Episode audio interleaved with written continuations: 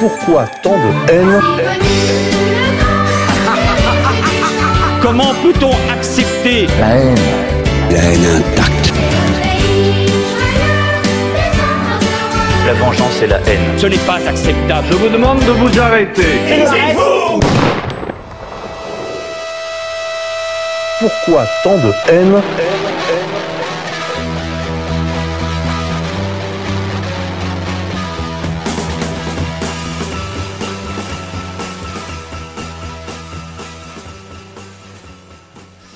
Chers auditeurs, bonjour. Bienvenue dans cette nouvelle édition de Pourquoi tant de haine? Paul Verbeck à l'antenne de RFM. Durant l'été 2023, les médias ont abondamment parlé de sécheresse, de pénurie d'eau ou encore de chaleurs éprouvantes. Ces déclarations ont fait long feu face à la réalité. Ce mois de juillet a été l'un des plus pluvieux de la dernière décennie et les températures étaient assez fraîches dans le pays. Jadis, pour la majeure partie des Occidentaux, l'été était une période de légèreté où le retour des beaux jours affectait positivement l'humeur. Congé annuel, détente après une année de dur labeur, etc. Cependant, pour une frange d'activistes bénéficiant de la caisse de résonance des médias, les températures estivales devaient être alarmistes. Il y avait urgence, cet été s'annonçait apocalyptique. Pour sonder les profondeurs de cette apocalypse programmée, je reçois aujourd'hui François Roby, enseignant-chercheur en physique, et Dimitri Corias, vulgarisateur de l'extrême. Bonjour François Roby. Bonjour. Bonjour Dimitri Corias. Bonjour à tous. Alors, si vous voulez, pour euh, démarrer, nous allons euh, évoquer euh, la chose en soi. si on peut effectivement parler ou non d'un été anormal. Donc, avec le recul, est-ce qu'on peut considérer que cet été était quelque chose de banal ou est-ce qu'il a euh, en partie au moins répondu aux attentes euh, euh, que les médias mettaient en lui? Ben, Moi je dirais que c'était un, été en fait pas banal du point de vue de la différence entre le récit médiatique, hein, je dis pas le narratif, le récit, et la réalité de la chaleur sur le terrain. Il y a eu donc, on connaît tous ces fameuses cartes qui sont passées de l'orange au rouge du rouge écarlate, voire au violet. Je crois qu'on avait, on a aperçu une, bande de violet à un moment donné, c'est-à-dire qu'on était au-delà de, de l'au-delà. Et euh, en réalité, euh, ceux qui ont vécu par exemple la canicule de 2003, moi j'étais à Montélimar à l'époque, euh, il faisait 41 degrés dehors, tous les travaux avaient été arrêtés, on ne pouvait pas sortir, on suffoquait. Là, on a été dans un vrai pic de chaleur. Mais les pics de chaleur ont toujours existé que ce soit dans les années douces ou même dans les années froides. Je fais un petit rappel historique. Je crois que c'est Claude Allègre qu'on a parlé dans son livre, euh, où il a débunké un, peu la, fameuse psychose climatique en 2012. Il a raconté que euh, on a eu en, je crois, 1718 et 1719 deux pics de chaleur énormes en été, dans une période globale plutôt froide, ce qu'on appelait la petite ère glaciaire, je crois du 16e au 20e siècle, au 19e siècle, euh, avec, je crois, euh, 3 à 400 000 morts par été. C'était quelque chose d'énorme, surtout des bébés, des nourrissons. Voilà, donc euh, en réalité, ces pics de chaleur ont toujours existé, euh, sauf qu'aujourd'hui, ils sont médiatisés et surmédiatisés. Donc il y a une saturation de l'espace médiatique, et euh, en ce sens, c'est exceptionnel. Je suis bien entendu d'accord avec ce qui vient d'être dit. Je pense qu'il y a une confusion qui est entretenue entre ce qu'on appelle, par exemple, les températures euh, moyennes et les températures normales. On parle souvent de normale saisonnière. Mais qu'est-ce que c'est qu'une normale? C'est rien d'autre qu'une moyenne qui a été faite pendant un temps euh, relativement long. Euh, même si on n'a pas énormément de mémoire, on se rappelle par exemple que l'été 2021, si je ne me trompe pas, avait été assez pourri. Euh, le T 2022 a été relativement normal et d'une année sur l'autre, euh, ça, fluctue énormément. Donc, bien sûr, il n'y a, rien d'extraordinaire euh, dans, ce qui s'est passé l'été de 2023. Et il y aura encore des étés chauds, des étés moins chauds, plus pluvieux ou plus secs. De toute façon, ça varie d'une année sur l'autre. C'est des choses tout à fait normales. Donc, évidemment, ce qui est important et ce qui a choqué beaucoup de gens, c'est le, décalage entre le récit médiatique et la, réalité sur le terrain. Alors malgré tout, on a constaté des, événements étonnants comme euh, la neige qui est euh, tombée au mois de juillet à Reutlingen en Allemagne, euh, et avec cela, le, le récit justement médiatique est passé du réchauffement au dérèglement. On avait déjà entendu depuis plusieurs années parler de dérèglement climatique. Qu'est-ce qu'il y a derrière cette expression euh, qui, refait surface, qui a, refait surface à cette occasion de dérèglement climatique? Moi, je, dirais une chose très simple. Dérèglement climatique, c'est quasiment un pléonasme. C'est-à-dire que le climat est un dérèglement en soi, permanent, et en même temps une régulation. Hein. si on connaît un peu le fonctionnement euh, de la chaleur, des nuages, du soleil, euh, des océans, etc., qui, euh, qui jouent pour beaucoup dans un éventuel réchauffement plus que le CO2, mais on y reviendra, je pense, ben, on se rend bien compte que ce dérèglement, il est là ben, un, jour après l'autre. On ne peut pas prévoir quasiment le temps au-delà de trois jours, je crois. Euh, la marge d'erreur devient trop importante et aujourd'hui, euh, on nous parle, d'un dérèglement climatique, on nous vend un dérèglement climatique à 30 ans, à 50 ans, puisque l'Union européenne a, fait une projection jusqu'en 2050, voire 2070, date auquel il faudra euh, réduire notre, notre production carbonée euh, qui entrerait pour 1,5 à 2 degrés dans justement le fameux et prétendu réchauffement climatique. Voilà. Donc ce, dérèglement, c'est un pléonasme tout simplement. Il est, il est là en permanence et, et euh, euh, c'est un, un, mot de trop. Les météorologues le savent d'ailleurs, qui sont devenus pour la plupart ceux qui sont au GIEC des, des non, oui c'est ça, des météorologues qui sont devenus des climatologues quand ils sont passés du bon côté de la barrière. Euh, le dérèglement est permanent. tout à l'heure, euh, on parlait de. François Roby parlait d'été pourris, euh, d'été doux, des, pics de chaleur pendant des périodes froides, etc. Et c'est quelque chose qui, auquel on était habitué depuis toujours.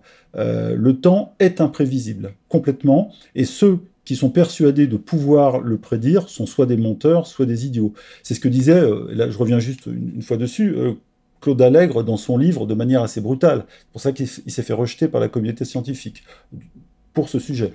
Oui, je voudrais quand même qu'on fasse bien la distinction entre le temps et le climat, puisque le, climat, ça va être euh, une moyenne sur des temps longs. Euh, généralement, on parle de, de 30 ans. Donc effectivement, le temps est imprévisible. Par contre, le climat est quand même relativement prévisible, ne serait-ce que le fait que l'hiver, euh, il fait plus froid que l'été, par exemple, parce que ça, dépend de, paramètres qui sont bien sûr reproductibles, qui sont donc le chemin de de la Terre autour du Soleil et son inclinaison, par exemple. Donc, il faut bien distinguer l'imprévisibilité de la météo à, plus de quelques jours. Maintenant, on arrive à des prévisions relativement fiables à, quelques jours. Ça, c'est une certitude que on ne pourra pas aller plus loin, mais euh, globalement, le climat, ça reste quand même prévisible par des, euh, comment dire, par des, contraintes ou grâce à des contraintes qui, elles, euh, sont, prévisibles. Des choses aussi évidentes que, le, que, la variation de l'ensoleillement, etc. Donc il faut faire la distinction entre les deux quand même. Oui, là, oh, j'aurais dû rajouter que dans toute courbe statistique, il y a une tendance, il y a des saisons et des aléas. Nous, on a connu au cours, par exemple, d'une saison douce, des pics de chaleur ou des pics de froid. Et donc, on retrouvera toujours, si la tendance est le climat ou par exemple la saison, on sait qu'il fera effectivement plus froid l'hiver, mais on peut avoir des accidents, des aléas dans ces périodes-là. Après, bâtir des modèles là-dessus, c'est la complication. Je suis tout à fait d'accord. En février 2023, si vous vous en souvenez, lors d'un déplacement au Salon d'agriculture, euh, Emmanuel Macron a annoncé un plan de sobriété sur l'eau. Et il a notamment prononcé cette phrase qui a été reprise euh, avec euh, ironie sur les réseaux sociaux, c'est la fin de l'abondance. Alors, euh, sur quelle raison se fondait cette assertion présidentielle que nous pourrions manquer d'eau? Personnellement, je n'en sais rien. Euh, je pense qu'on ne peut pas manquer d'eau. Par contre, on peut manquer d'eau potable, par exemple, dans certaines régions, dans certains pays, mais ça, c'est un autre problème c'est le problème de la pollution de l'eau, c'est pas le problème de la, consommation de l'eau. Alors bien sûr, il y a des régions où aussi on peut manquer d'eau parce qu'on en utilise beaucoup. Si vous vivez à Las Vegas, par exemple, qui est une ville totalement artificielle euh, dans le désert, bon, il peut y avoir des problèmes d'approvisionnement en eau et on est obligé de pomper dans des, dans des nappes d'eau euh, euh, qui, ne se, qui ne se renouvellent pas. Mais en France, euh, franchement, je ne vois pas où est le problème du manque d'eau. Et les régions qui sont plus sèches que d'autres, elles sont habituées normalement à, tenir compte de cette sécheresse. On n'utilise pas l'eau en Provence comme on l'utilise dans le sud-ouest où j'habite, par exemple. On a, a, en France, je crois, le premier réseau hydrographique d'Europe. C'est-à-dire que la France n'a jamais manqué d'eau. Par contre, il y a eu une psychose qui a été lancée, ou une tentative de psychose sur les nappes phréatiques qui ne se remplissaient pas. Et je crois que le, le, récit présidentiel, hein, de la part d'une personne qui dit souvent tout et son contraire, c'était de valider la théorie de la sécheresse durable, de la désertification de la France hein, par le sud, et euh, de faire de l'eau une ressource rare et donc plus chère. Et c'est un peu l'idée euh, générale qu'il y a dans la politique menée. Euh, la politique verte, c'est soudain ce qui était auparavant abondant, même l'électricité, hein, qui est quand même une production humaine, où l'eau devient rare, donc devient plus chère. Oui, d'ailleurs, si je peux faire une petite remarque là-dessus, puisqu'on a abordé la question de l'électricité, donc je vous rappelle aussi qu'à une époque, on a, on a commencé à préparer les gens au fait qu'on allait manquer d'électricité, donc euh, euh, ce qui peut malheureusement se passer vu la gestion du parc euh, électrique, enfin du parc de centrales français. Mais ce qui est assez amusant, c'est qu'à peu près au même moment, il y avait eu ce, même genre de campagne au Québec. Alors, quand on connaît un peu ce, qu'est Hydro-Québec et le, les gisements euh, de production électrique euh, qu'il y a au Québec, c'est absolument à mourir de rire. Enfin, c'est un peu comme si on allait dire que, euh, je ne sais pas, au Groenland, on allait manquer de neige. Quoi. Enfin, c'est totalement ridicule. Donc, c'est probablement pour justifier des, augmentations de, prix ou des taxes, je ne sais pas. Enfin, le, cas de l'électricité, euh, surtout au Québec, c'était particulièrement gratiné quand même. Et, la sobriété dans la bouche de euh, Borne, notre Premier ministre, c'est aussi, je crois, la, reprise de la rigueur de 1983 des socialistes. C'est-à-dire qu'on passe dans une autre ère et on prépare les gens. Alors sobriété, évidemment, c'est beaucoup plus positif parce que ça, ça, ça sous-entend un effort personnel. Euh, et puis une petite économie chez les particuliers. et ça annonce pour moi euh, non seulement euh, quelque chose de plus lourd derrière, c'est la désindustrialisation, mais aussi euh, la rigueur pour tous, c'est-à-dire la rigueur, c'est le mot pour paupérisation. On le voit évidemment avec l'inflation qui explose, etc. donc ce mot n'est pas anodin et souvent dans les discours de nos gouvernants, il y a des mots qui, ouvrent sur des portes beaucoup plus sombres. Et celui-là, je pense qu'il va être utilisé énormément à l'avenir. Et la sobriété, c'est aussi un concept qui parle aux écolos, euh, qui, de ce point de vue, sont très très en phase avec euh, la libéralisation de notre économie. C'est-à-dire que c'est la fin, en quelque sorte, de l'économie mixte française avec du privé, du public, un équilibre. Le privé, on sait, est en train de tout bouffer, et euh, la sobriété, c'est-à-dire la paupérisation, c'est la conséquence, avec la chute des services publics, de, de cette politique qui va peser sur les ménages, mais pas sur les grandes entreprises. Oui, bien sûr, on, enveloppe des, mesures impopulaires dans un vocabulaire euh, positif. Le terme de sobriété, il a par exemple été employé à bon escient par Pierre Rabhi, euh, la sobriété heureuse. Bon, ça, il s'agit vraiment de, quelqu'un qui avait travaillé sur euh, comment arriver à, être autonome d'un point de vue, du point de vue agricole, surtout sur des terrains qui étaient a priori difficiles à travailler. Donc là, c'était tout à fait mérité, mais dans le cas de, notre gouvernement, c'est évidemment tout à fait autre chose. Mais ils savent très bien reprendre au gouvernement, justement, les, nouvelles, les nouveaux concepts écolos qui parlent aux gens et surtout aux jeunes, parce que un peu le, ce sont un peu les petits soldats de, ce grand changement, de ce nouveau paradigme vert. Et euh, du coup, ça entraîne euh, beaucoup de gens plutôt naïfs ou inconscients euh, dans des changements qui vont pas leur faire du bien. Donc là, là, on est quand même dans la, dans l'ingénierie sociale, comme dirait Lucien Cerise, et ce sont des mots doux qui cachent des, des réformes violentes à venir. Et, euh, en fait, ils nous préparent. Hein. Alors par ailleurs, on a vu les médias se faire l'écho euh, ces dernières semaines du recul des émissions de gaz à effet de serre à l'échelle de l'Union européenne, semble-t-il, hein, au premier trimestre 2023. ce serait une baisse de 2,9% par rapport au premier trimestre 2022. Et ça équivaudrait à 900 40 millions de tonnes de CO2. Alors, des chiffres qui peuvent impressionner, surtout quand on les rapporte à aucune, euh, aucun ordre de grandeur, mais est-ce qu'ils ont la moindre valeur? Comment est-ce qu'on peut les interpréter à l'échelle du prétendu sauvetage de la planète? Sachant que la majeure partie de ces gaz serait due en plus à la vapeur. Je vais peut-être faire une petite remarque sur ces chiffres. Si j'ai bien lu euh, l'article, ces 941 millions de, tonnes de CO2 correspondent aux émissions de, l'Union européenne de janvier à mars, c'est-à-dire de, trois mois, hein, en fait. Et euh, donc, si je fais une petite règle de trois en supposant que ces émissions sont constantes au, cours de l'année, ce qui est certainement pas vrai, c'est de l'ordre de, de 3,8 euh, milliards de tonnes par an. Donc, il ne s'agit pas de réduction, là, il s'agit des émissions elles-mêmes. Donc, il faudrait prendre euh, à peu près 2,9 ou 3% de ces 4 euh, milliards de tonnes par an pour avoir à peu près l'ampleur des, réductions. Alors, si vous cherchez euh, n'importe quel article, on en trouve plein sur Wikipédia ou ailleurs, même si Wikipédia ne doit pas être pris comme la, référence absolue, mais enfin, il faut essayer de recouper les, sources. Euh, vous pouvez avoir des, valeurs sur les flux naturels de, carbone pour situer ces, valeurs-là. Donc, le, total des flux naturels de carbone, dans un sens et dans l'autre, puisque c'est à peu près équilibré, c'est à peu près 150 milliards de tonnes par an, euh, dont une soixantaine, de une soixantaine de milliards de tonnes entre la biosphère et l'atmosphère, donc la respiration et puis la photosynthèse, et puis 90 euh, milliards de tonnes entre l'hydrosphère, c'est-à-dire en gros les océans, et, l'atmosphère. Et avec un petit déséquilibre entre, actuellement entre la biosphère et l'atmosphère, puisqu'il y a plus de, carbone qui est stocké dans la biosphère qu'il n'y en a émis de la biosphère dans l'atmosphère à cause justement de l'augmentation de, de CO2 dans l'atmosphère qui va augmenter la photosynthèse et donc qui va permettre de stocker davantage de carbone dans la biosphère. Donc, faut, voilà, faut voir ces chiffres-là, les flux naturels dans les deux sens, donc c'est 150 milliards de tonnes par an. Et là, on parle de 3% euh, de 4 milliards de tonnes. Euh, donc, ce n'est pas de toute façon euh, des, des, chiffres qui sont extrêmement euh, importants.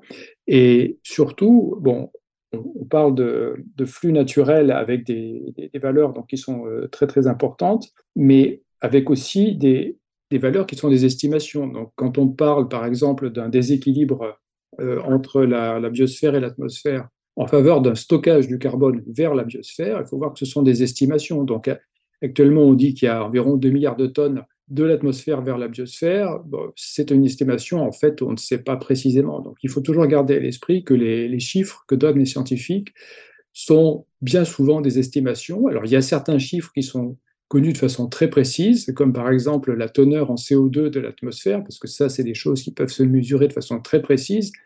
Mais quant à connaître la quantité de carbone qui est présente dans les océans, dans la biosphère, dans les sols ou dans l'atmosphère, euh, là, c'est beaucoup plus difficile et connaître les flux aussi, c'est, ça se base sur des règles de trois et sur des, estimations à partir de phénomènes connus et c'est pas du tout euh, facile à, connaître de façon précise.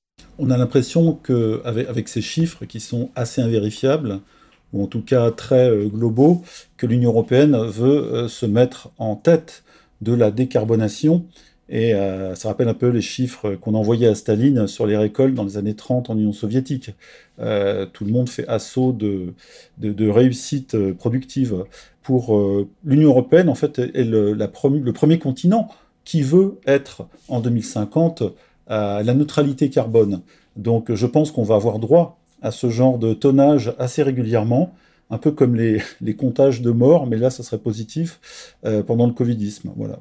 Et surtout, j'aimerais rajouter une chose, c'est que ces émissions donc, de, de, carbone ou enfin de, CO2 sont pour l'essentiel dues à l'utilisation d'énergies euh, fossiles comme le, charbon ou le, pétrole, et que le problème, entre guillemets, en supposant que ça soit vraiment un problème de ces émissions de, CO2, il va être extrêmement différent suivant les pays, parce que les types d'énergie qui sont utilisés ne seront pas du tout les mêmes suivant les pays.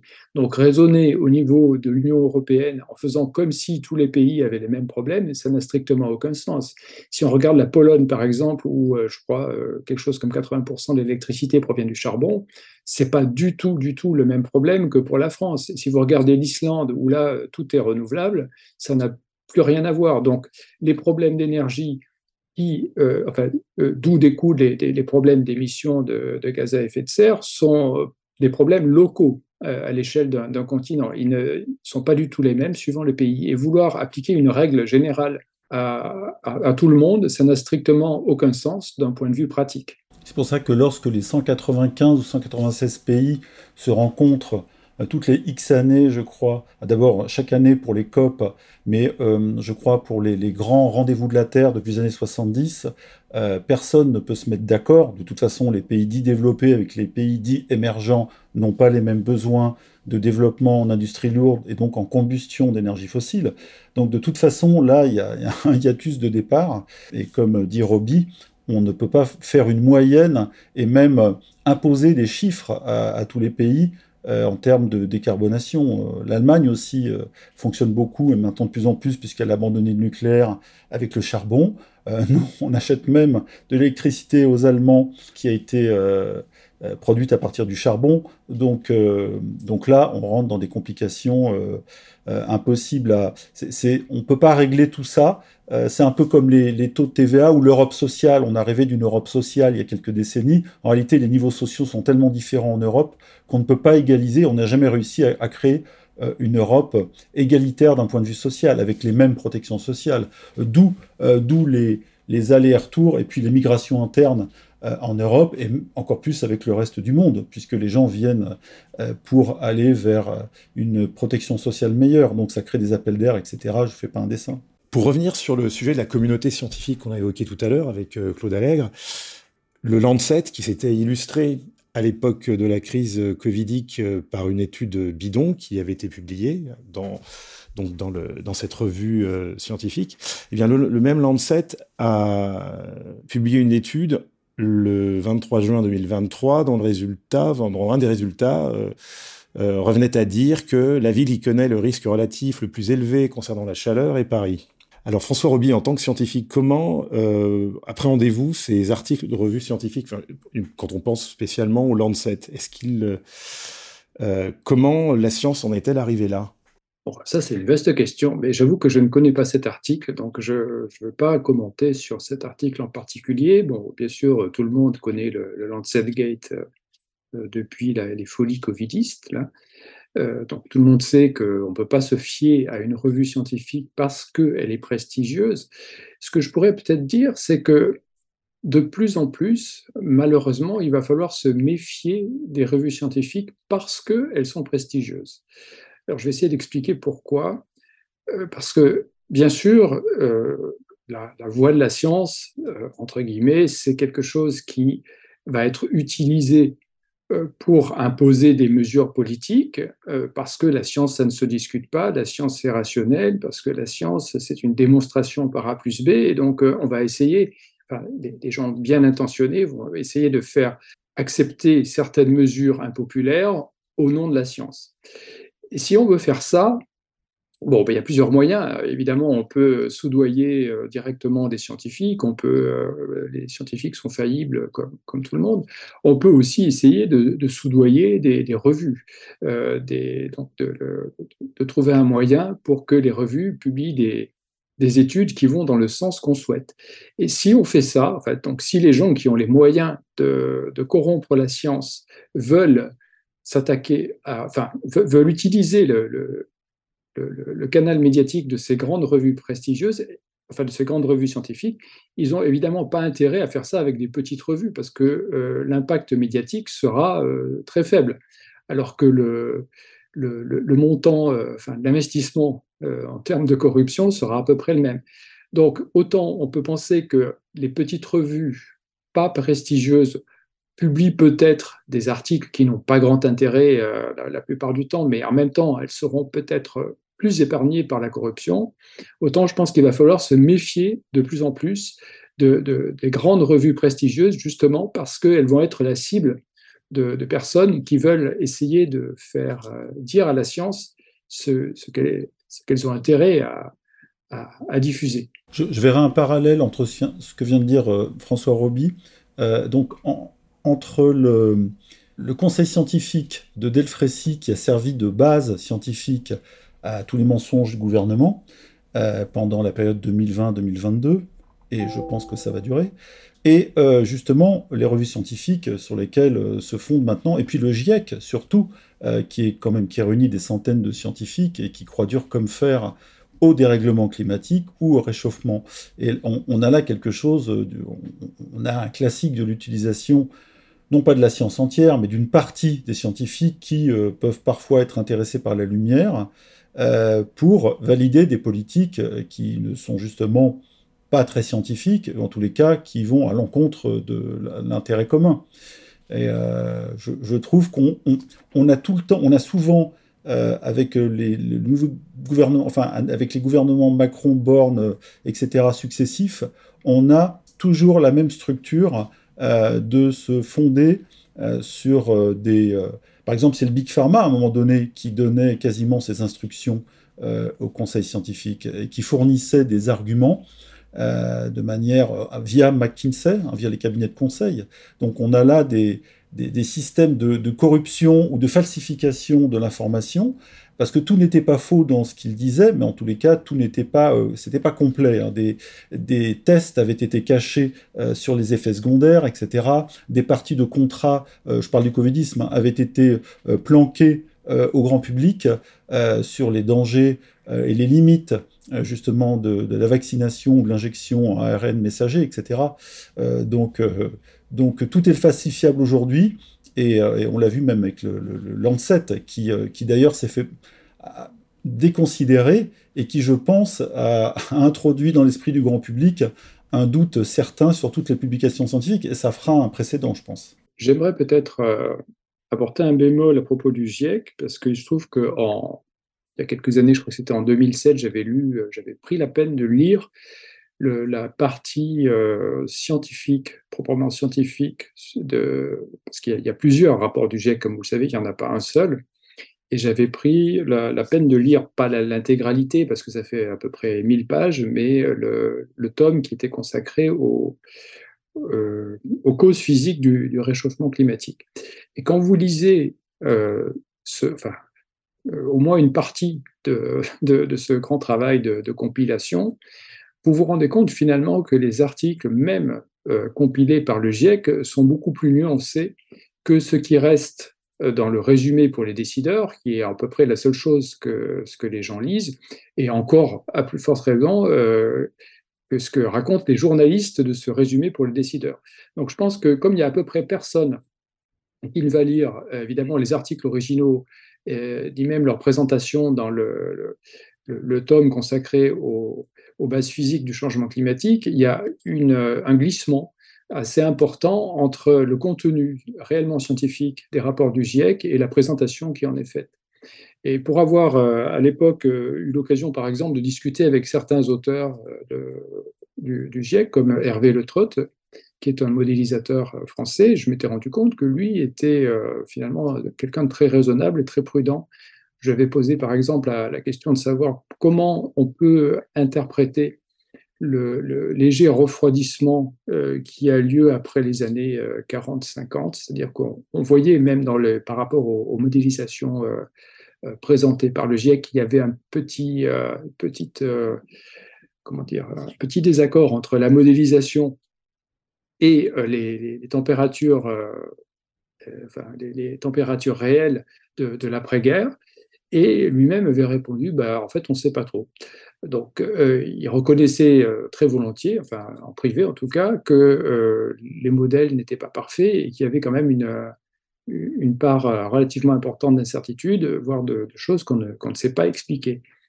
Donc, je pense qu'il y a beaucoup de scientifiques parmi ceux qui travaillent pour le GIEC, qui sont des gens honnêtes et qui ne sont pas nécessairement forcément attirés par les médias, mais qui sont dans leur domaine particulier euh, des gens qui travaillent sérieusement, mais entre ces gens-là et ensuite l'impression finale qui résulte du résumé pour les décideurs et puis euh, des discussions politiques qui, tournent autour, il y a quand même un grand écart.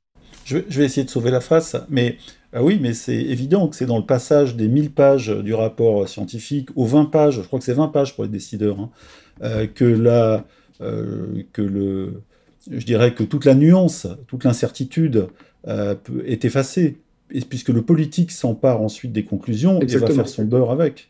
Voilà, donc moi, moi j'incrimine pas les, chercheurs, au contraire. D'ailleurs, même, même Allègre dans son... Certains peuvent être incriminés. Je pense qu'il y en a qui aiment la lumière et qui sont, euh, qui sont drogués aux médias aussi. Ça voilà, et qui, et qui, participent et qui se font un nom soudain parce que les médias ont toujours besoin d'un nom d'un représentant. Voilà. Après, souvent, ils se brûlent les ailes, hein, parce que lorsque, lorsqu'il va trop loin, on l'a vu avec les, médecins euh, qui ont été défendre le vaccin, euh, Mordicus, etc. Il y en a beaucoup qui sont retournés dans l'anonymat. Je pense à Karine Lacombe, hein, qui, qui pourtant est, scientifique, hein, et qui s'est laissé emporter à la fois par sa vanité, la lumière, les sirènes de TF1 qui l'ont même proposé une émission et donc de l'argent. Et euh, évidemment, à ce moment-là, c'est très difficile de tenir un discours, euh, euh, un discours nuancé et, et, ne pas justement tomber dans ce qu'on attend de nous. Voilà, donc c'est ça que je voulais juste préciser. Donc on peut dire que de tels énoncés qui se donnent l'apparence scientifique sont justiciables d'une sociologie de la profession scientifique, finalement? Avec la pression euh, qui est mise par les revues les plus importantes euh, auxquelles on aspire, auxquelles on veut ressembler. Oui, ben c'est le fameux publish or perish. Hein. donc il faut publier pour euh, faire une carrière. Et si on ne publie pas, on ne fait pas de carrière. bon, c'est un vaste sujet. Et je pense que les, les, scientifiques, dans leur grande majorité, sont des gens extrêmement naïfs d'un point de vue politique. C'est-à-dire qu'ils ne pensent pas pouvoir être manipulés. Un mot là-dessus, Dimitri Corias, sur la naïveté ah Non, mais je, pense qu'il a tout à fait raison. Il connaît bien, le, il connaît bien son rayon. Et en tout cas, moi, tous les scientifiques que j'ai vus, euh, sans être scientifiques euh, euh, de formation, comme François Roby, passer depuis le covidisme jusqu'au réchauffisme, on peut l'appeler comme ça, dans les médias, dans les médias de masse, ont tous subi la même pression qui va littéralement dépouiller leur discours de, toute, euh, euh, de tout esprit critique pour en faire en fait des vecteurs d'une propagande. Je crois qu'ils les dépassent eux-mêmes, mais il y a, il y a véritablement une, une drogue, une drogue aux médias, une drogue, je pense qu'il y a des décharges de dopamine très fortes quand on parle à des millions de personnes et, et on se laisse emporter. Et parfois, ce qu'on dit dépasse ce qu'on pense. Et on est, on est, en fait, par exemple, sur un plateau en télé ou en radio, on est l'objet euh, de pression invisible qu'on n'arrive pas consciemment à déterminer et qui nous font dire des choses qui correspondent en fait au canal euh, sur lequel on s'exprime.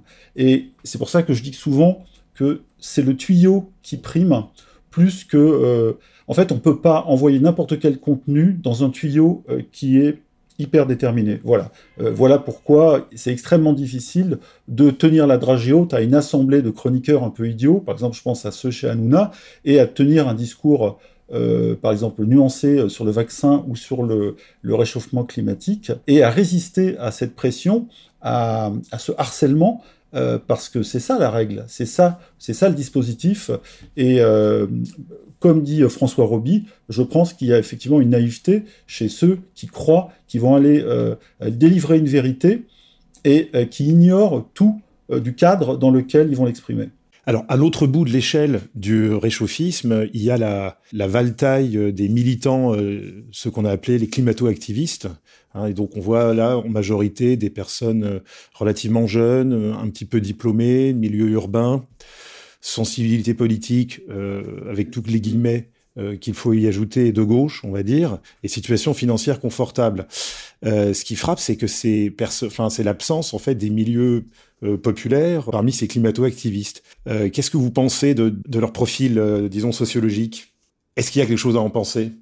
Je, je, pense que le, le climat aujourd'hui, c'est un souci pour riches, comme vous le dites, hein, de manière très, voilà, très sociologique des gens aujourd'hui euh, peuvent avoir le luxe de se poser des questions de survie à, l'échelle 2100, alors que d'autres sont dans la survie immédiate. Je crois qu'il y avait une phrase justement sur la... Alors, certains écologistes intelligents ont parlé justement de la, de la survie immédiate et euh, en miroir de la survie de l'espèce, etc. Ça, on est tout à fait d'accord. Mais pour beaucoup de gens, on ne peut pas penser aussi loin, ce qui ne veut pas dire qu'on est con, ça veut dire que juste que la nécessité l'emporte sur cette espèce de, prédictologie ou de proximospective qui est un loisir pour ceux qui ont, je dirais, déjà la, satisfaction d'avoir une protection sociale, un travail en CDI, habiter au centre des grandes villes, euh, travailler dans une grande entreprise, etc. Donc euh, on, a quand même aujourd'hui deux France, dont l'une est très protégée, c'est la France qui vote Macron, même si elle n'est pas majoritaire, et puis il y a une France qui est... Euh, en perdition. C'est la France qui n'a plus de, valeur, plus de sens, une France qui est économiquement étranglée. cette France-là ne peut pas. elle a manifesté il y avait quelque chose qui était intéressant, c'était qu'en 2019, je crois, euh, à la fin un peu des manifestations des samedis des Gilets jaunes, euh, on, a tous compris que c'était une ingénierie sociale, puisque les manifs pour le climat, euh, qui rassemblaient des centaines de milliers de jeunes, étaient organisés le même jour que les manifs des Gilets jaunes. C'était vraiment un contre-feu. C'était pas une coïncidence. Et les jeunes ne manifestaient pas, on le sait, avec les Gilets jaunes. Euh, c'était la France périphérique, hein, euh, euh, et Fourquet en parlé très bien, et les jeunes, et les jeunes des grandes villes, comme on dit, des jeunes bourgeois, sont venus, eux, crier pour le climat, avec leur gourou Greta Thunberg, et tout ça montre bien que eux, qui ne sont pas encore dans je dirais dans le réel dur de la survie quotidienne, peuvent avoir le loisir d'avoir des angoisses, même si c'est de l'éco-anxiété, qui sont corrélées à rien du tout. C'est totalement imaginaire. Par contre, les gilets jaunes, eux, c'était pas imaginaire. C'est le carburant qui devenait trop cher, qui a presque pris 50% depuis. Euh, c'était euh, c'était la, désertification euh, française, c'était la, la, fin programmée des services publics, l'éloignement des centres hospitaliers, etc. Donc là, on est dans le dur. Oui, je, je vais peut-être rajouter quelques considérations. Alors moi, effectivement, je connais bien le milieu des, intellectuels puisque je suis plein dedans. Je suis en plein dedans. Il se trouve que les, universitaires en particulier sont des gens qui sont payés pour être intelligents, entre guillemets. C'est-à-dire, euh, sont payés pour réfléchir, ils sont payés, payés pour faire des démonstrations, ils sont payés pour être pédagogues, ils sont payés pour, euh, pour être, euh, comment dire, pour, pour mettre une distance entre le, réel et une, théorie, enfin, pour, avoir du recul sur les choses. Ces gens-là, si vous leur expliquez que ils se sont fait complètement avoir sur un sujet quelconque, ils ont beaucoup plus de mal à l'admettre que des gens dont le, métier, dont la raison sociale, euh, enfin la, raison d'être d'un point de vue social est par exemple euh, de faire du pain ou de creuser des trous dans la route pour faire des travaux, etc. Donc je, comprends tout à fait qu'on ait du mal à admettre s'être fait manipuler lorsqu'on est payé pour être intelligent lorsqu'on est payé pour faire un travail intellectuel, ce, donc, ce qui est le cas de, des gens que, que vous décriviez. En plus, euh, je pense qu'il y a, euh, pour des gens qui ont, comment dire, euh, qui, ont une vie relativement confortable, il y a aussi la nécessité, malgré tout, de, trouver un sens à sa vie, un peu plus que pour les gens qui, qui doivent justement se battre tous les jours.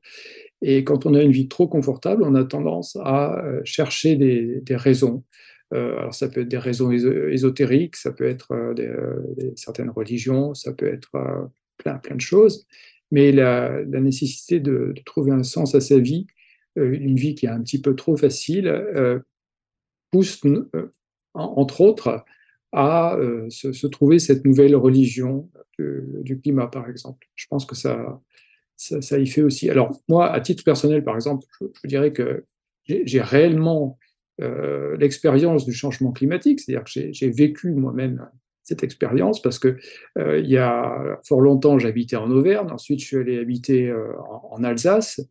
là j'ai vécu un changement climatique et puis après être habité, avoir habité en Alsace, je suis venu habiter dans le Sud-Ouest. Alors là j'ai vu vraiment un, réchauffement climatique monstrueux. Donc dans ma vie personnelle j'ai eu l'expérience de ce changement climatique.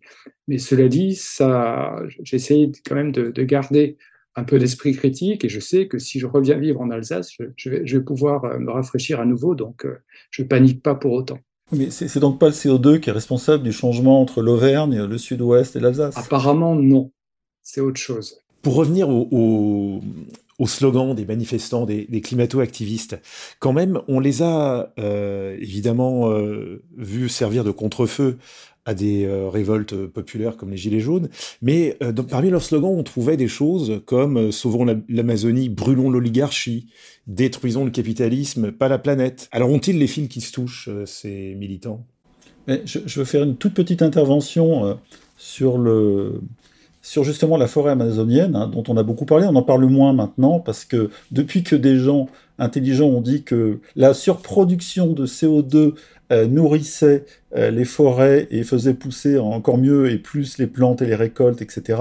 Donc ça s'est un peu calmé de ce côté-là. La forêt amazonienne, on a beaucoup euh, attaqué Bolsonaro dans la presse occidentale sur le fait que pour développer le pays, que ce soit en agriculture, pour euh, euh, plutôt en élevage, pardon, écraser, enfin éradiquer une partie de la forêt amazonienne pour surproduire du zébu et du soja pour le nourrir, etc., que c'était une forme de destruction de la planète, puisque c'était le poumon vert de la planète et qui était attaqué par je dirais, le capitaliste trumpien du Brésil, en fait, on s'est rendu compte que une analyse comparée euh, montrait que euh, sous Lula et puis euh, l'autre gauchiste qui l'a suivi après Lula est revenu, la déforestation était la même et que le Brésil ne voulait pas renoncer à son développement sur l'injonction que ce soit des écologistes européens ou américains. Et pour eux, le, le développement était non négociable. Et c'est un peu ce qu'on retrouve dans ce qui sépare les, pays justement de la COP entre ceux euh, qui disent on n'a pas fini notre développement et nous on veut bien brûler du pétrole, du gaz ou du charbon, et entre ceux qui disent bon maintenant on va passer, on va dépolluer, on va arrêter, on va passer à autre chose, hein, comme disait Schwab, à une autre, on va changer de paradigme, etc. il y en a qui sont pas d'accord. Donc euh, les, arguments euh, des jeunes sur le, le, climat, donc les jeunes éco-activistes, sont parfois sincères, mais quand on gratte un petit peu, euh, quand on s'intéresse à ces sujets, on voit que ce sont surtout des slogans, mais eux ne sont pas. D'ailleurs, tout se mélange. Hein. Il y a des anticapitalistes, il y en a qui s'en fichent complètement. Euh, il y a un degré de politisation qui est très faible, euh, ce qui est normal. Hein. À, 16, 18 ou 20 ans, on n'a pas encore toutes les clés. Donc, moi, je leur jetterai pas la pierre. Disons juste que ils sont très bien, ils sont très bien là encore manipulés, mais ils savent pas pourquoi ni euh, ils savent pas pourquoi, en fait, dans quel but. ce but, c'est vrai, il est assez opaque. Dans, le cas du Brésil, euh, en particulier, la, déforestation est une réalité qui date pas d'hier. Hein. ça, fait, ça fait bien longtemps qu'on s'attaque à la forêt amazonienne, mais une des raisons pour lesquelles on a euh, supprimé une bonne partie de la forêt amazonienne, c'est aussi la, culture à grande échelle de, canne à sucre pour euh, notamment faire de l'alcool pour faire tourner les voitures. C'est-à-dire que ça fait très très longtemps que les, euh, les Brésiliens utilisaient l'alcool comme carburant. Donc là aussi, on a une contradiction parce que chez nous, on, nous dit, bon, bah, pour euh, ne pas trop utiliser de pétrole, on, va mettre de, l'alcool dans, l'essence. On, a lancé à une époque, vous vous rappelez, le, 85 par exemple. Et puis on se rend compte qu'une des raisons principales de la déforestation en Amazonie, c'est aussi justement la, culture à grande échelle de, canne à sucre pour produire euh, cet alcool carburant, cet éthanol carburant. Donc voilà, ça fait partie des, contradictions, des, des, slogans écologiques. On se rend compte que les, carburants verts, ou les agrocarburants, euh, sont souvent pas très, pas très verts euh, si on regarde les choses d'une autre façon. En France, pardon, il y a quelques années, on a même parlé de, de, carburant à partir de la betterave, si je ne dis pas de bêtises. Oui, oui, bien sûr. En fait, tous ces carburants, enfin l'alcool plus exactement, donc, qui est destiné à être euh, additionné à l'essence, il venait soit de la betterave, betterave à sucre, soit, bon, la canne à sucre, on en a, mais pas sur la France métropolitaine, euh, soit même euh, du, euh, du maïs, par transformation du maïs. Et en fait, ces, ces filières d'agrocarburants, moi je préfère parler d'agrocarburants que de biocarburants, étaient poussées par les lobbies correspondants. C'est-à-dire que le lobby des betteraviers bah, poussé évidemment à faire de, l'alcool de canne à sucre. Mais ça n'a jamais eu de, de raison profonde écologique, bien sûr.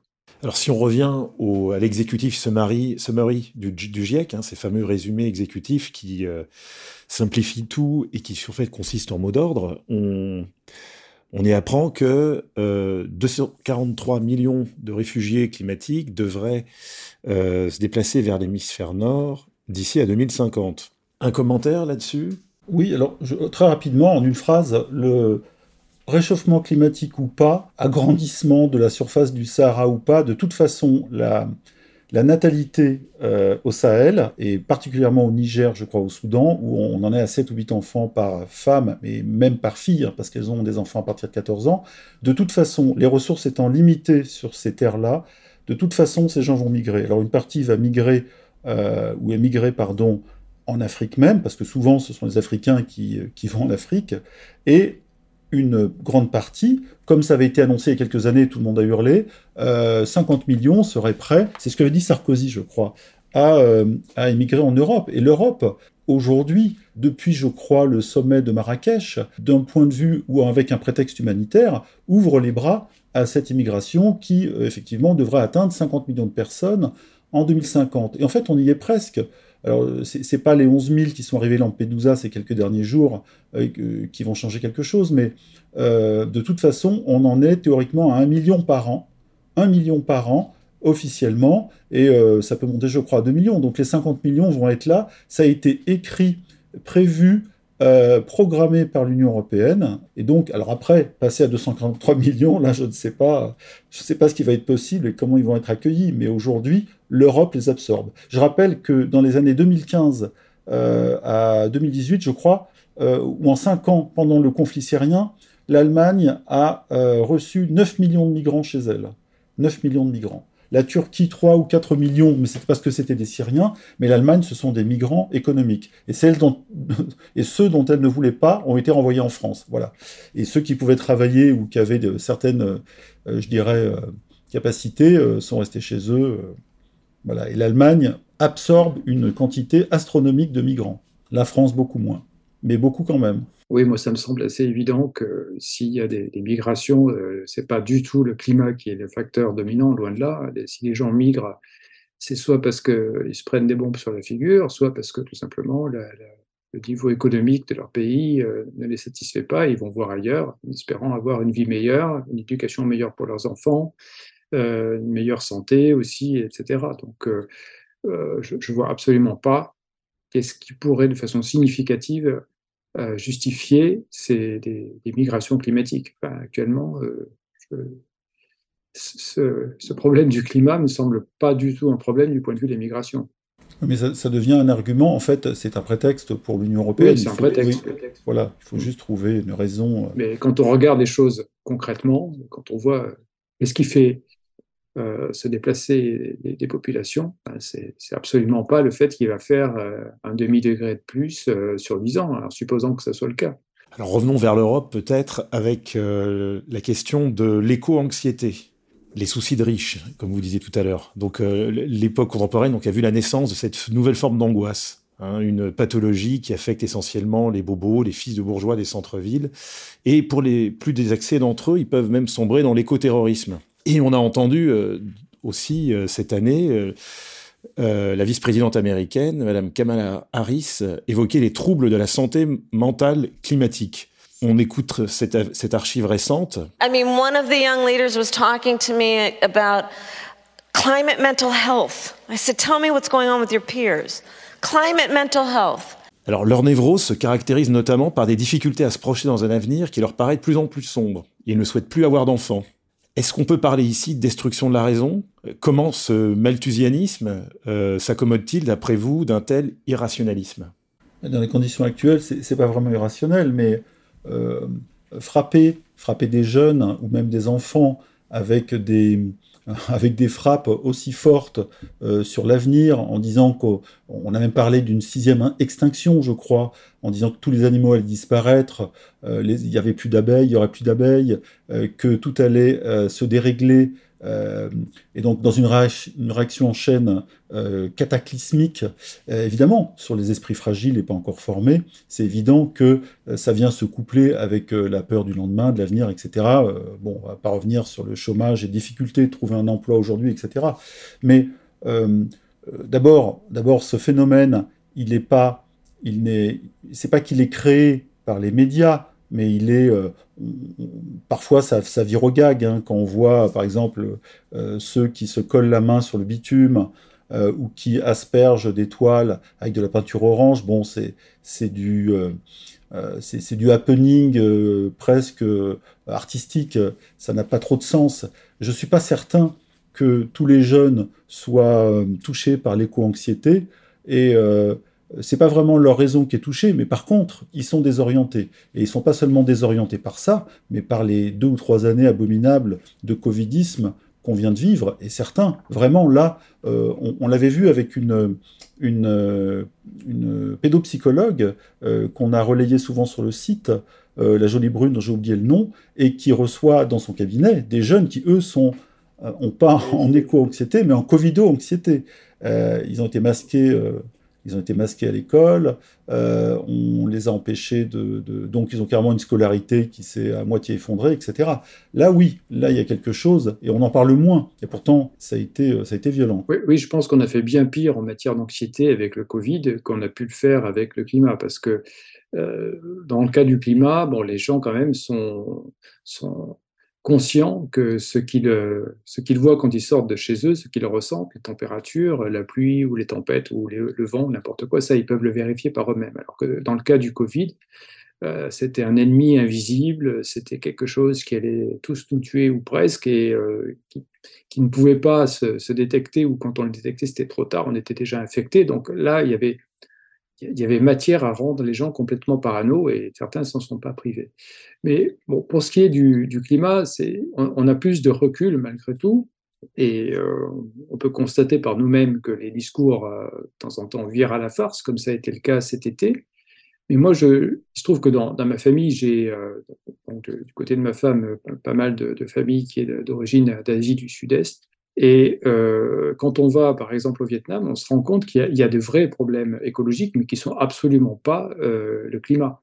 Euh, c'est par exemple les, déchets, les déchets plastiques qu'on voit vraiment partout, qui s'accumulent partout, parce que c'est un pays où les gens sont passés en très très peu de temps d'une ère de, privation.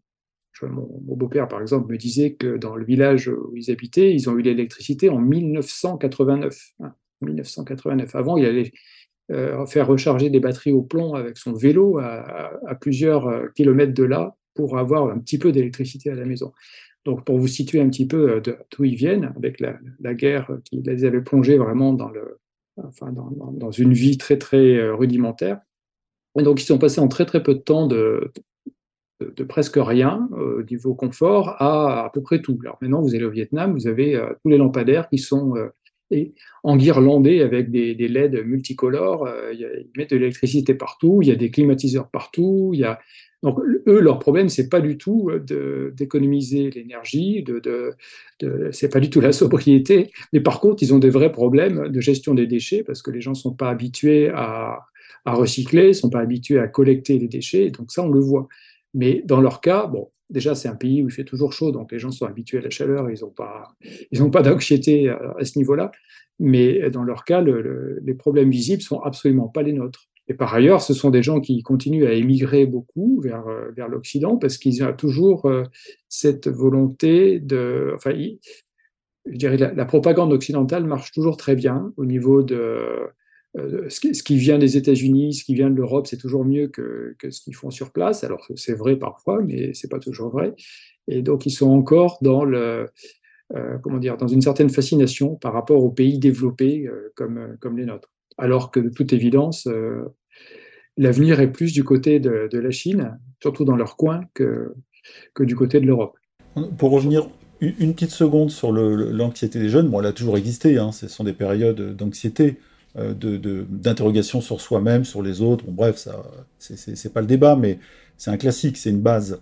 Euh, en revanche, euh, quand, on prend aujourd'hui un individu, je sais pas quoi, de 16-18 ans en France, le, les programmes dans l'école publique, par exemple, qui lui sont assénés, et l'information quand même globalement assez propagandiste dans les médias, ça crée quand même une stéréo très, très déstructurante.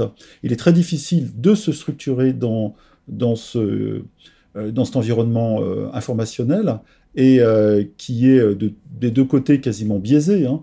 Et donc il faut avoir une sacrée force, une forte personnalité déjà pour pouvoir nager à travers ces deux contre-courants et arriver à, à entrevoir l'avenir avec une certaine, certaine assurance. Et tous ceux qui n'ont pas justement les moyens d'avoir cette assurance, je parle par exemple de diplôme ou d'études en cours euh, qui leur garantit quelque chose théoriquement euh, pour la suite, ceux-là particulièrement sont touchés.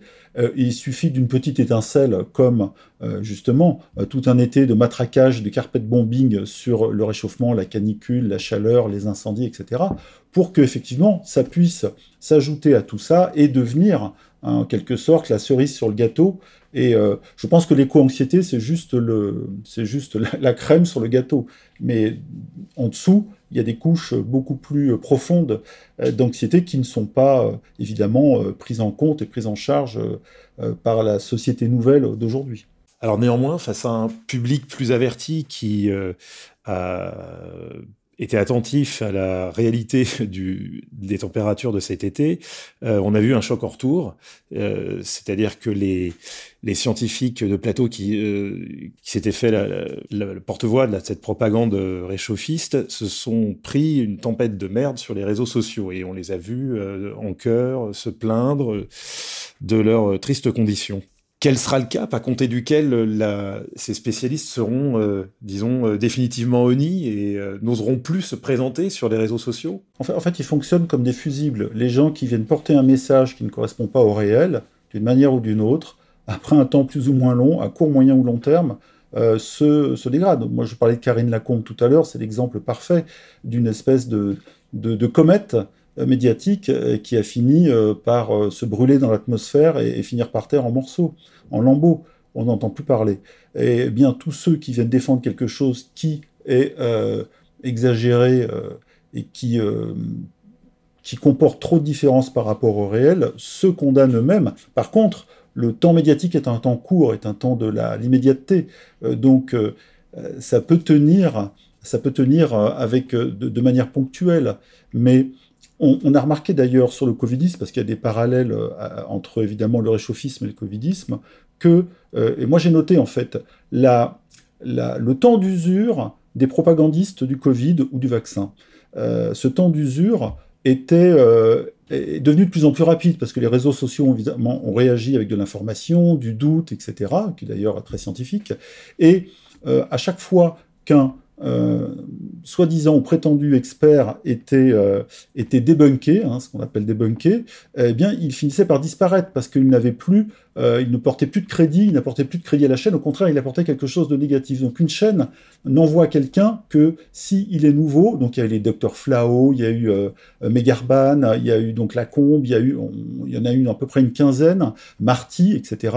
Et à partir du moment où le shitstorm, comme vous dites, a commencé à les ensevelir, euh, peu à peu, hein, c'est comme une espèce de blob, eh ils ont fini par disparaître, parce que de toute façon, ils devenaient contre-productifs pour la chaîne, pour l'audience et pour les annonceurs. Et ils, euh, provoquaient évidemment euh, l'effet inverse, ce qu'on appelle l'effet stressant dans l'opinion. C'est pour ça que d'ailleurs qu'on voit plus trop BHL, parce qu'une chaîne qui va produire BHL aujourd'hui dans une émission va se prendre une telle volée de bois vert sur le net que c'est quasiment injouable. Et même les producteurs, les producteurs sont coincés parce que BHL, un peu comme la famille Lang, c'est-à-dire euh, Jacques Lang et sa femme qui passent leur temps à appeler ou qui passaient leur temps à appeler les journalistes, euh, BHL il fait pareil puisqu'il invite les journalistes dans ses riades à Marrakech et donc il réclame ensuite des, des présences plateau. Mais c'est plus possible. Donc effectivement, on ne le voit quasiment plus.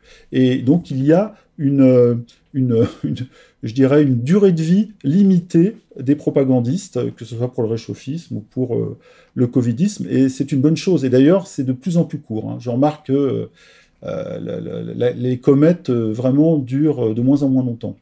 Oui, mais je pense qu'on devrait remercier les, les chefs d'orchestre de la propagande de nous envoyer, par exemple, des, des gens comme Greta Thunberg, parce que Autant euh, lorsque c'était Jean Jouzel ou Hervé Le Treut qui passaient dans des émissions euh, dignes des dossiers de l'écran, des gens extrêmement posés euh, qui allaient vous expliquer, puis avec quand même l'aura de leur, médaille scientifique, ce qu'était le, le, réchauffement climatique, autant quand on voit Greta Thunberg, on a juste envie de rigoler. Quoi.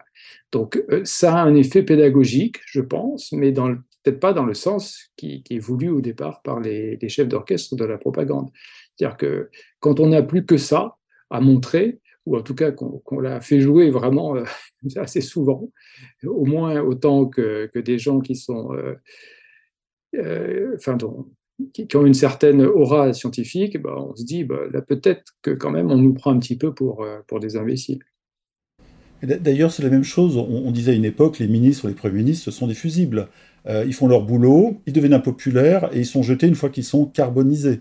Donc là, on retourne sur le carbone. Mais euh, euh, Greta Thunberg, aujourd'hui, euh, ne, peut quasiment plus apparaître, puisque la dernière, je crois sa dernière apparition publique, c'est quand elle a fait semblant, en souriant, d'être portée par deux ou trois policiers lors d'une espèce de manifestation.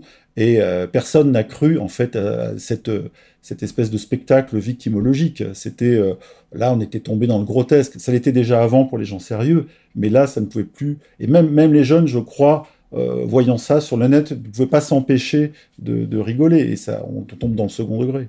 je pense que dans son cas, d'ailleurs, il, y, a eu un comportement extrêmement cynique de la part de gens qui l'ont utilisé, puisqu'on l'a utilisé, je ne me rappelle plus à partir de quel âge elle avait, mais elle avait vraiment l'air d'une gamine, même pas adolescente. Enfin, 14 ans, je crois 14 ans. Oui, peut-être 14 ans, mais elle en faisait moins, donc elle avait vraiment pas l'air d'une jeune fille de 14 ans. Donc je pense qu'elle a été utilisée par des gens qui se disaient on ne peut pas euh, enfin, on ne peut pas critiquer euh, de façon frontale euh, une personne qui a l'air aussi pure, qui a l'air aussi enfantine qu'elle, et donc on va, on va, la mettre sur le banc de la scène. Et maintenant qu'elle a, je ne sais plus quel âge, mais enfin, elle doit avoir une vingtaine d'années peut-être, quelque chose comme ça, et qu'elle elle a toujours l'air un peu juvénile, mais enfin, elle fait, elle fait moins gamine qu'avant quand même. Je crois que de façon très cynique, les gens se disent, de toute façon, son, son temps est passé parce qu'elle ne peut plus euh, comment dire, euh, on peut, on peut plus euh, utiliser le, chantage aux, émotions qu'on faisait avant avec elle de la même façon, parce qu'on n'a pas autant pitié d'elle. En fait, on ne peut pas se retenir de la même façon qu'on le faisait avant de, la critiquer. Parce qu'avant, c'était l'idée de la pureté, c'était l'enfant qui, qui, nous, qui nous avertit sur l'avenir du monde et qu'on est obligé d'écouter, parce que sinon, on est des mauvais adultes, on est des mauvais parents, en fait. Alors qu'aujourd'hui, elle a l'air de rien, et donc euh, elle n'est plus utile. Alors justement, face à tant de ridicule, euh, tant de ou de chantage moral insupportable, de euh, de, culpabilisation, malgré tout, si on se fait l'avocat d'une écologie sérieuse, est-ce que beaucoup de gens n'ont pas été dégoûtés définitivement de l'écologie et donc ne seraient pas prêts à, disons, jeter le bébé avec l'eau du bain Hein, et euh, est-ce que ça n'a pas finalement tout ça dégoûté euh, une bonne partie de la population de combats écologiques qui malgré tout seraient euh, sérieux, eux, et utiles à mener? Bien sûr, mais je pense qu'il faudrait peut-être commencer par faire la distinction entre l'écologie, qui est une science, et l'écologisme politique, qui est donc l'utilisation du prestige d'une science à des fins politiques. Et je pense que la, première des choses commence par là, par euh, rectifier le vocabulaire. Alors c'est vrai que c'est difficile parce que tout le monde parle d'écologie euh, en pensant aux militants écologistes. Mais je pense que la première des choses, c'est de faire ça, parce que l'écologie est une science qui a évidemment, euh, enfin qu'il faut respecter en tant que telle et qui a apporté énormément de choses et qui continuera à en apporter.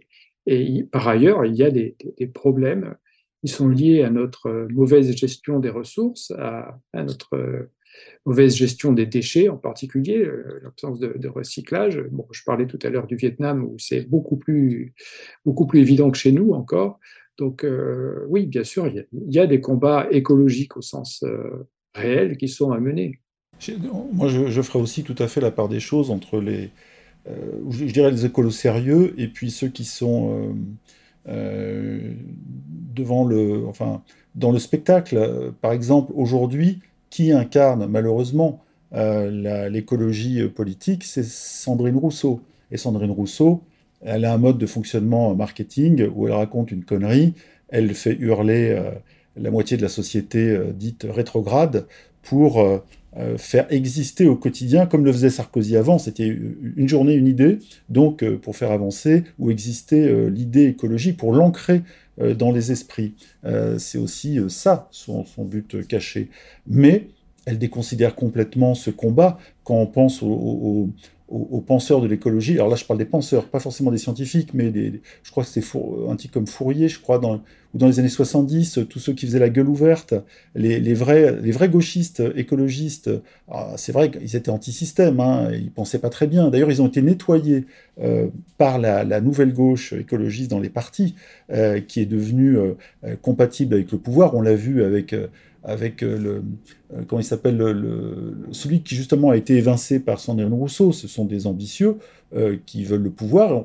Par exemple, en Allemagne, hein, chez nos voisins, les écologistes ont, des positions très fortes. Ils ont pris des ministères forts, comme par exemple les affaires étrangères, etc. Et, eux,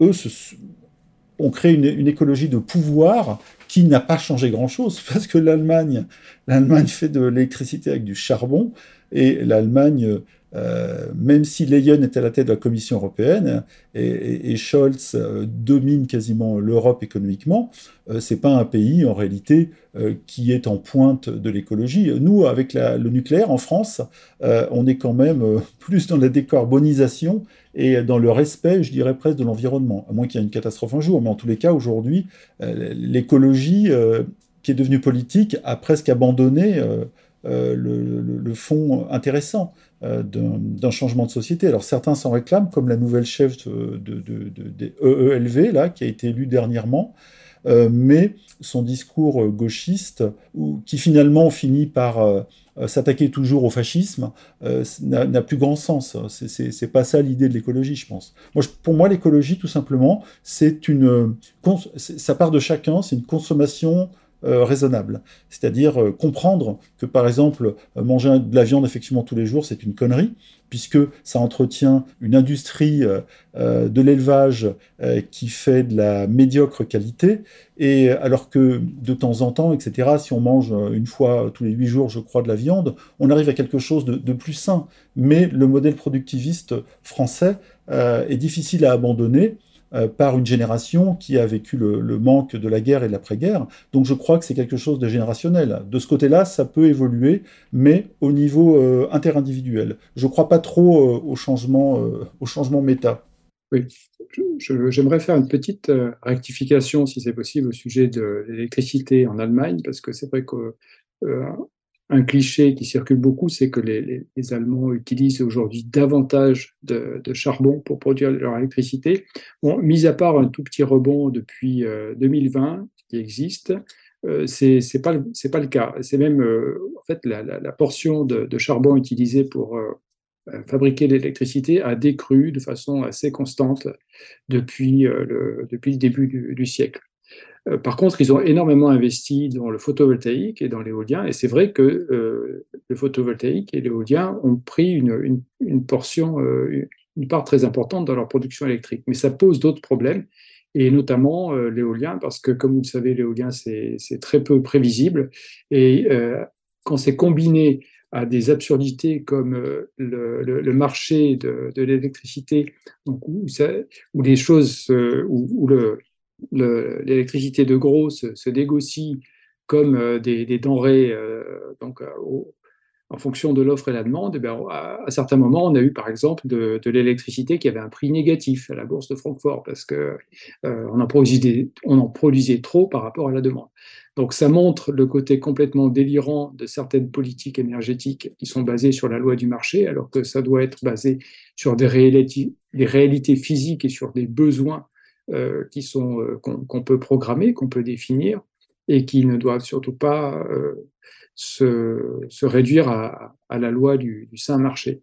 Mais c'est faux de dire que la, la, proportion de charbon a augmenté dans la production électrique. Vous pouvez par exemple aller voir même sur Wikipédia, je vois il y a un article, alors c'est un article dans l'édition anglaise là, qui s'appelle Electricity Sector in Germany, parce que dans la, la version française, vous ne trouvez pas ce graphique, dans la version anglaise, vous avez un, graphique qui donne la, répartition de l'électricité en fonction des différentes sources. Alors c'est en allemand, mais ça se lit quand même assez bien.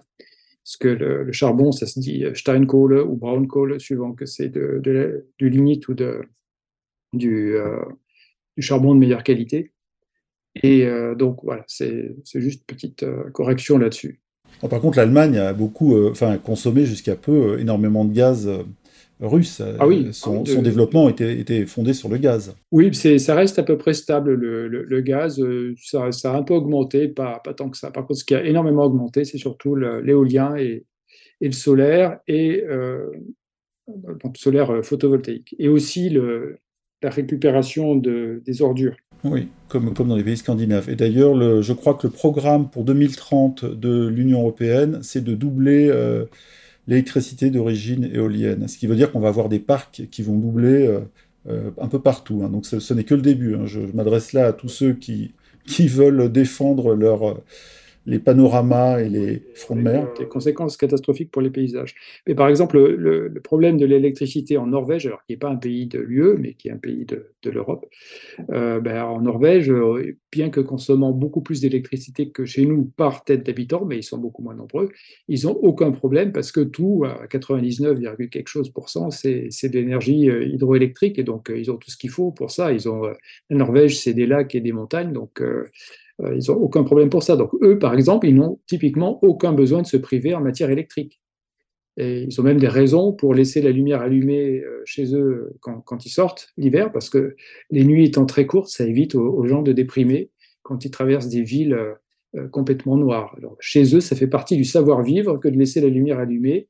Quand on sort de chez soi, c'est pour que les voisins n'aient pas l'impression de vivre dans une ville fantôme.